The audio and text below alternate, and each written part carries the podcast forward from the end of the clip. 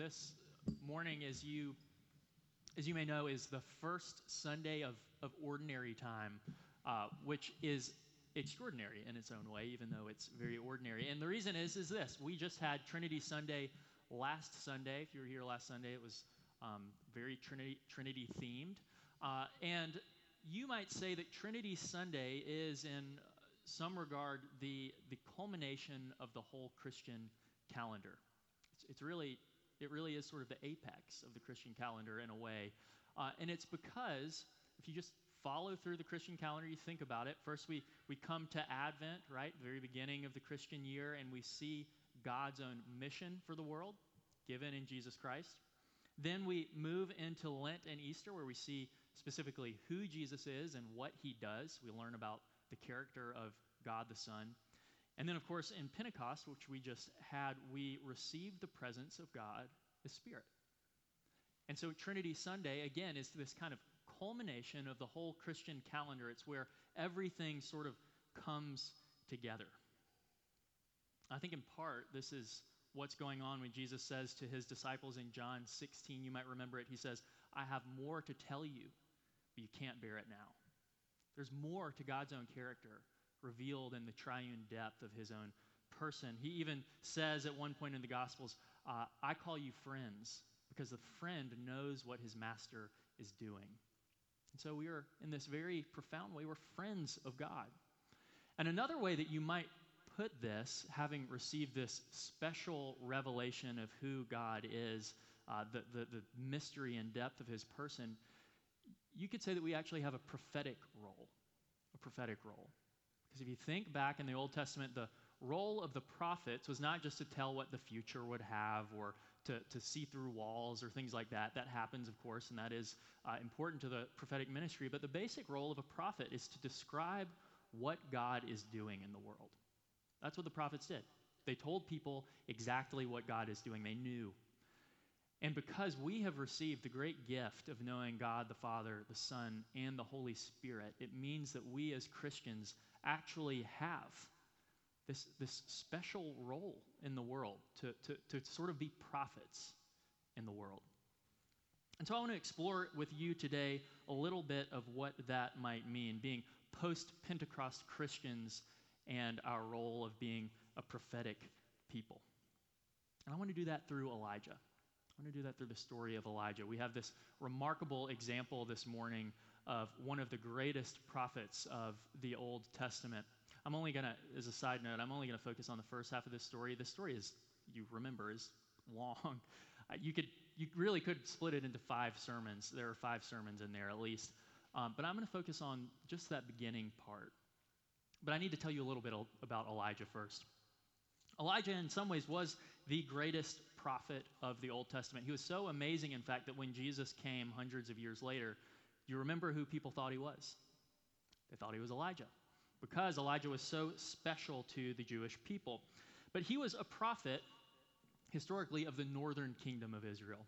So if you look back at the history of Israel, there was a period where the northern kingdom and the southern kingdom they split apart and the northern kingdom was, uh, well, I'll put it this way the southern kingdom was the holy people. They were the people who were devoted to God, who, who guarded their special devotion to Yahweh with particularity and care, while the northern kingdom was prone to idolatry. And you see this all throughout the book of the King, uh, books of Kings and Chronicles. They continually fail and worship uh, idols.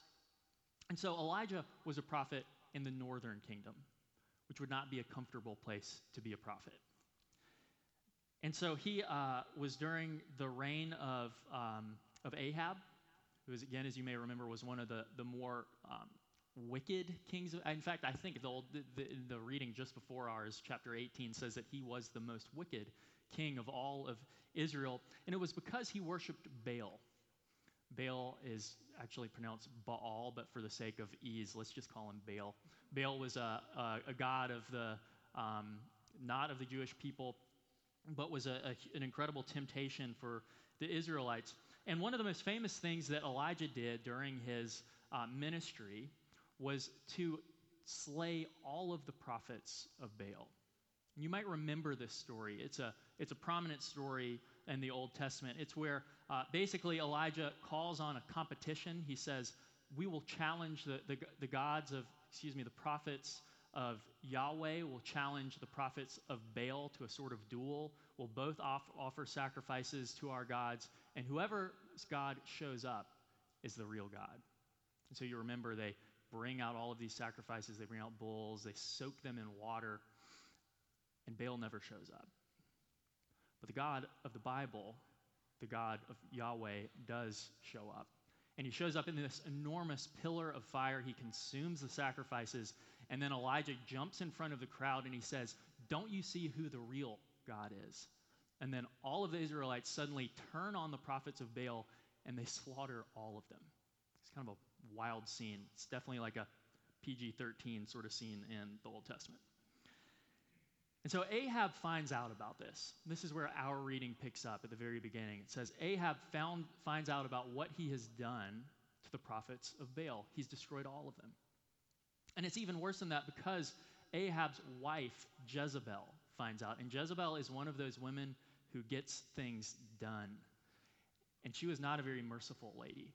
And so she sends a messenger to Elijah and basically says, You better run because come this time tomorrow, you're going to die. And so, like any good prophet, Elijah runs. he heads south. Again, the northern kingdom, they're a people of, uh, they're not who you want to be if you're a prophet, as I mentioned. So he goes south. He goes into the southern kingdom where he, he feels like he might have a, a better chance. Uh, but of course, he knows who Jezebel is, he knows who Ahab is, and he realizes that his chances are still slim. So he tells his servant, even, this is interesting. He says, You stay here. You follow me, and it's not going to work out well.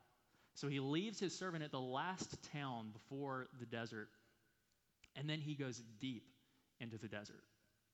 And he comes at one point, this is where I want to focus on, he comes to a tree. And he lays down underneath the tree, and he says, I just, let's just end it here, God. I'm done. He says, just take me now. And I want to pause here for just a minute because this is actually a, a complex scene. It's not as simple as it comes across.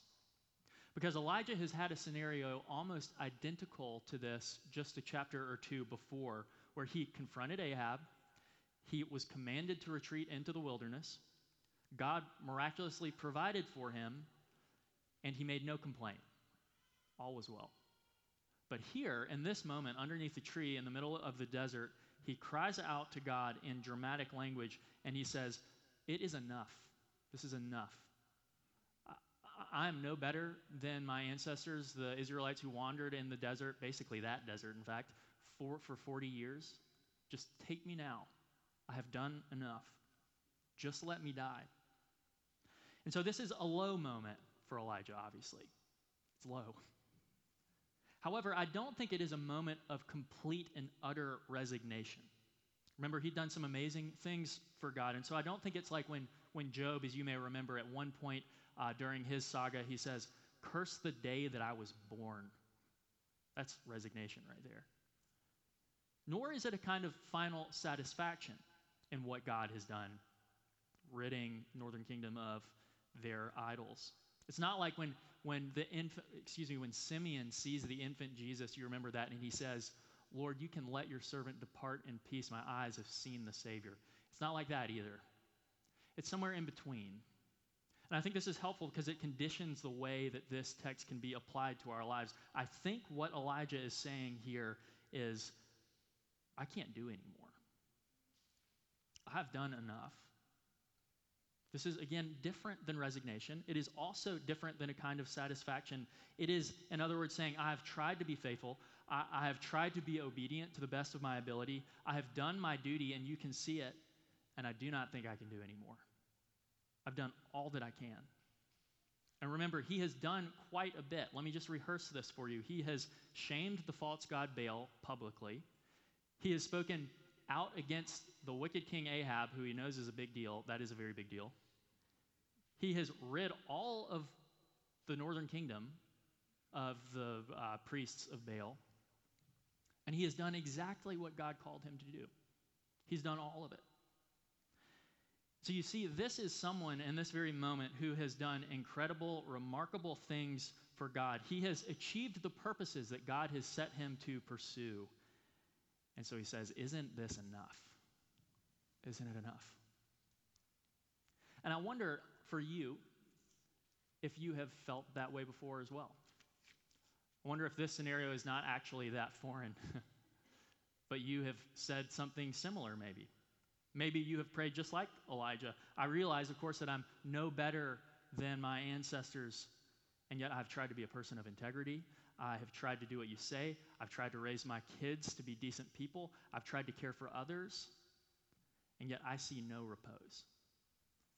Haven't you prayed that before? I'm sure I have. Probably this week. See, you don't even need to be a Christian, actually, to feel this way. Even somebody who doesn't know God can say, I have tried to be a good person. And yet it is just one thing after the other, one thing after the other. And I'm done. And I have to say to you all, is I'm a young pastor. I haven't been doing pastoring all that long. But even as a relatively new pastor, I will tell you, I see so many people who describe their lives as being as exhausted. It's, it's old people, it's young people, it's single people, it's people with families, it's people exhausted from doing worthless things, it's people exhausted from doing very good things, it's people who are exhausted by doing godly things. People are exhausted everywhere. And I don't have the social science research skills to really assess exactly why that is. I have some hunches. We could talk about that later, I suppose. But I'll tell you what, everyone that I encounter has some corner of their heart or soul where they feel utterly exhausted. They, they feel like they have ended up in the desert underneath a tree under the hot sun. And so, in light of that, I want you to listen closely to what God, through God's messenger, an angel, says to Elijah. He says, The journey will be too much for you. Get up and eat and drink. Elijah got up, ate, drank, went back to sleep, woke up again, ate, drank, went back to sleep, and woke up. I don't know about you, but that doesn't sound like a remarkably extravagant answer to prayer. Cold glass of water, a lousy piece of bread baked on a rock. That's not a remarkable provision as far as I can tell. You see, not only does God not remove Elijah from his predicament, he is still in the desert, remember. But that provision is in no way extravagant. It is not even like the manna that fell from heaven in Exodus, again, in the same desert that he's wandering in.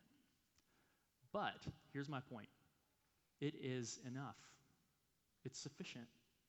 It's enough. And so he gets up and he continues on your way. And that is the main thing, actually, that I want us to see this morning. There's so much in this text to explore, but that is the main thing that I want us to see.